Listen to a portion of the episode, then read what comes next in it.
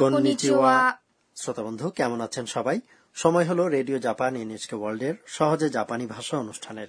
এতে আপনাদের সঙ্গে আছি আমি কামরুল ইসলাম আর আমি শারমিন সিদ্দিক ভুঁইয়া বন্ধুরা আসুন একসঙ্গে জাপানি ভাষা শেখা যাক আজ আমরা শিখব দশম পাঠ আজকের পাঠের মূল বাক্য হচ্ছে 全員いますか সকলেই আছেন তো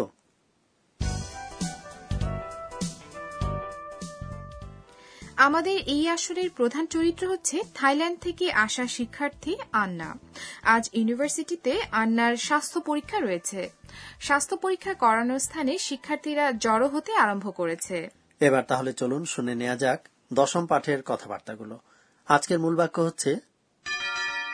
全員いますか সকলেই আছেন তো এক্ষেত্রে শিক্ষার্থীরা সবাই এসেছে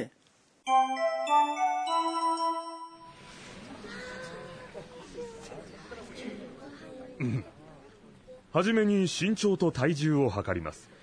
全員いますかアンナさんがいませんすみません遅れました এবার এসব কথাবার্তা ব্যাখ্যা করা যাক অধ্যাপক সুজুকি বললেন はじめに身長と体重を測ります。 প্রথমে উচ্চতা এবং ওজন মাপব はじめに কথাটির অর্থ হচ্ছে প্রথমে 身長 মানে দৈহিক উচ্চতা と কথাটি একটি পার্টিকেল যা আসলে সংযোজক অব্যয় ও এবং ইত্যাদি এটি দুটো বিশেষককে সংযুক্ত করে 体重 হল দৈহিক ওজন を এটি হচ্ছে একটি পার্টিকেল যা বাক্যের কর্মপদ নির্দেশ করতে ওই পদটির পরে বসে 測ります。 ক্রিয়াটির অর্থ হল পরিমাপ করা অধ্যাপক সুজুকি এরপর বললেন 全員いますか সকলেই আছেন তো এটাই হলো আজকের পাঠের মূল বাক্য 全員 মানে হলো সকলে এক্ষেত্রে বলতে পারি শিক্ষার্থীদের সকলে いますか কথাটির মধ্যে আছে ক্রিয়াপদ います。 যা কোনো ব্যক্তি বা প্রাণীর অস্তিত্ব বোঝায় অর্থাৎ আছে রয়েছে বা রয়েছেন ইত্যাদি বোঝায় আর এই ক্রিয়ার পরে যুক্ত হয়েছে পার্টিকেল か এটি সাধারণ বাক্যকে প্রশ্নবোধক বাক্যে পরিণত করে সপ্তম পাঠে আমরা শিখেছিলাম আরিমাস কথাটিও কোনো কিছুর অস্তিত্ব বোঝাতে অর্থাৎ আছে বা রয়েছে ইত্যাদি বোঝাতে ব্যবহার করা হয় তাহলে এখানে কি আমরা আরিমাস কথাটি ব্যবহার করতে পারি না না পারি না あります。 কথাটি দিয়ে বস্তুবাচক জিনিসের অস্তিত্ব বোঝানো হয় অপরদিকে います。 কথাটি দিয়ে ব্যক্তি ও প্রাণীর অস্তিত্ব বোঝানো হয় তাহলে বলা যাক এখানে একটি কুকুর আছে কুকুরকে জাপানি ভাষায় বলা হয় ইনু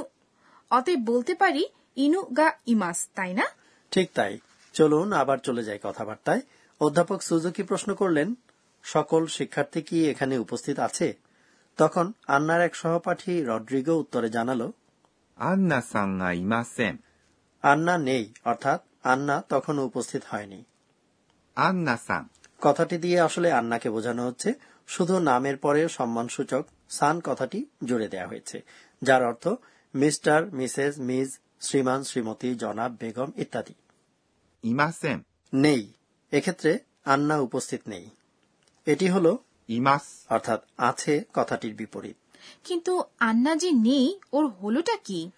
সেই মুহূর্তে হঠাৎ দরজা খুলে হাঁপাতে হাঁপাতে আন্না প্রবেশ করলো すみません。遅れました。 দুঃখিত দেরি করে ফেলেছি আক্ষরিক অর্থ দুঃখিত আমি দেরিতে উপস্থিত হয়েছি মনে হচ্ছে সে একটু বেশি ঘুমিয়েছে すみません。 কথাটির অর্থ এখানে হল দুঃখিত মাফ করবেন বা ক্ষমা করবেন ইত্যাদি সপ্তম পাঠে আপনারা শিখেছেন কারো সঙ্গে কথা বলার সময় মনোযোগ আকর্ষণের জন্য すみません。 কথাটি বলা হয় কাজেই すみません。シュークリームはありますか এই কথাটির অর্থ হলো আচ্ছা শুনুন আপনাদের কাছে কি ক্রিম পাফ আছে আর এই পাঠে শেখা হলো যে এই একই কথা আমরা ক্ষমা প্রার্থনার জন্য ব্যবহার করতে পারি যেমনটি এক্ষেত্রে ঘটেছে 遅れました。 এটি হলো 遅れます。 ক্রিয়ার অতীত রূপ এই ক্রিয়াটির অর্থ হচ্ছে বিলম্বে উপস্থিত হওয়া দেরি করা ইত্যাদি ক্রিয়াপদের মাসরূপ থেকে অতীত রূপ পেতে হলে ক্রিয়ার ます。 অংশটির পরিবর্তে ました。 ব্যবহার করতে হবে সম্পন্ন হওয়া সব রকম ক্রিয়ার ক্ষেত্রে জাপানি ভাষায় অতীত রূপ ব্যবহার করা হয় এমনকি অন্যান্য ভাষায় পুরাঘটিত ক্রিয়ারূপ অর্থাৎ পারফেক্ট টেন্স ব্যবহার করা হলেও সেসব ক্ষেত্রেও জাপানি ক্রিয়ার অতীত রূপ ব্যবহার করা হয় তাহলে শারমিন সান এবার আপনার জন্য একটা প্রশ্ন বলুন তো আমি খেয়েছি এই কথাটি জাপানি ভাষায় কি হবে খাওয়া ক্রিয়াটির জাপানি হচ্ছে তাবেমাস কাজেই এর অতিত্রূপ হবে তাবেমাস্তা তাই না একেবারে সঠিক এবার তাহলে আমরা সম্পূর্ণ কথাবার্তার অর্থ জানি চলুন আরেকবার শুনে নেওয়া যাক দশম পাঠের কথোপকথন আজকের পাঠের মূল বাক্য হচ্ছে 全員いますか সকলেই আছেন তো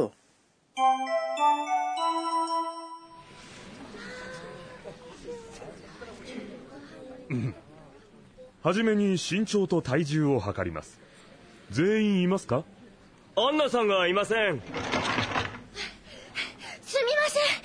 遅れました এবার টিচার আমাদের বুঝিয়ে দিন পর্ব জাপানি ভাষা শেখার এই আসরের তত্ত্বাবধায়ক অধ্যাপক আকানে তকুনাগা আজকের শিক্ষণীয় বিষয় নিয়ে আলোচনা করবেন এই পর্বে আজ আমরা শিখলাম ইমাস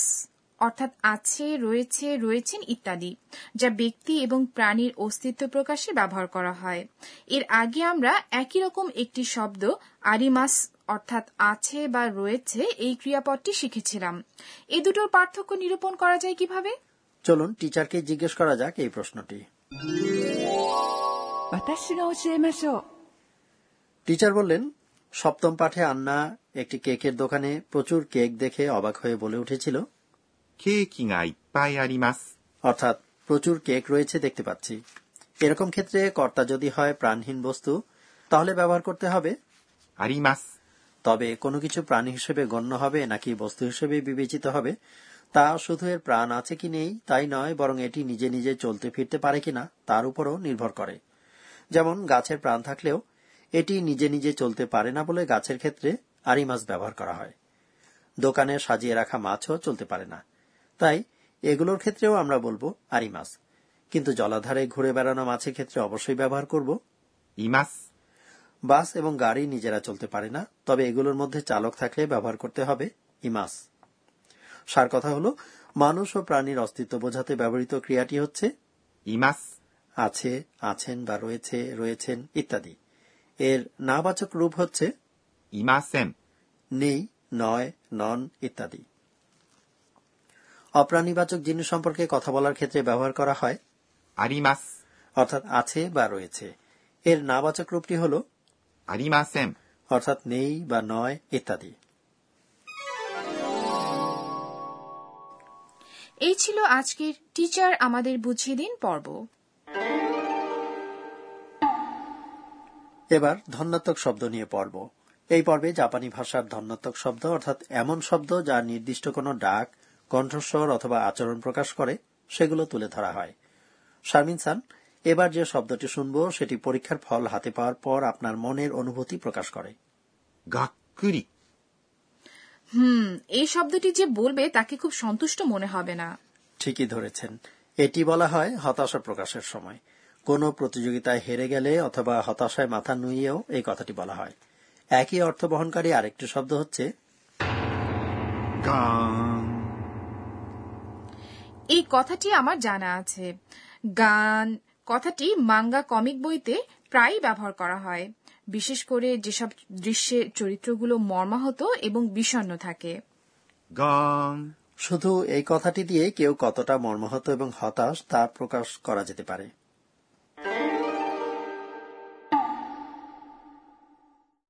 শুনলেন আজকের ধন্যাত্মক শব্দ নিয়ে পর্ব আজ শেখা হলো দুটি ধন্যাত্মক শব্দ がっくり。 এবং ガーン。 ভাষা শেখার আসর শেষ করার আগে সময় হলো আন্নার স্বগতোক্তি শোনার আজকের ঘটনাগুলোর দিকে ফিরে তাকিয়ে আন্না নিজে নিজে বলছে えーっと今日は আজ আমার উপস্থিত হতে অল্প একটু দেরি হয়েছে কিন্তু শুনেছি দেরিতে উপস্থিত লোকজনকে জাপানে আস্থাভাজন মনে করা হয় না গান বন্ধুরা কেমন লাগলো আজকের পাঠ আশা করি ভালো লেগেছে আজকের মূল বাক্য ছিল 全員いますか সকলেই উপস্থিত আছেন তো আগামী পর্বে আন্না সাকুরাকে একটি পার্টিতে আমন্ত্রণ জানাবে বন্ধুরা আপনারাও থাকবেন তো তাহলে আবার দেখা হবে মাতা মাতা ওয়াইশিমাশো ওয়াইশিমাশো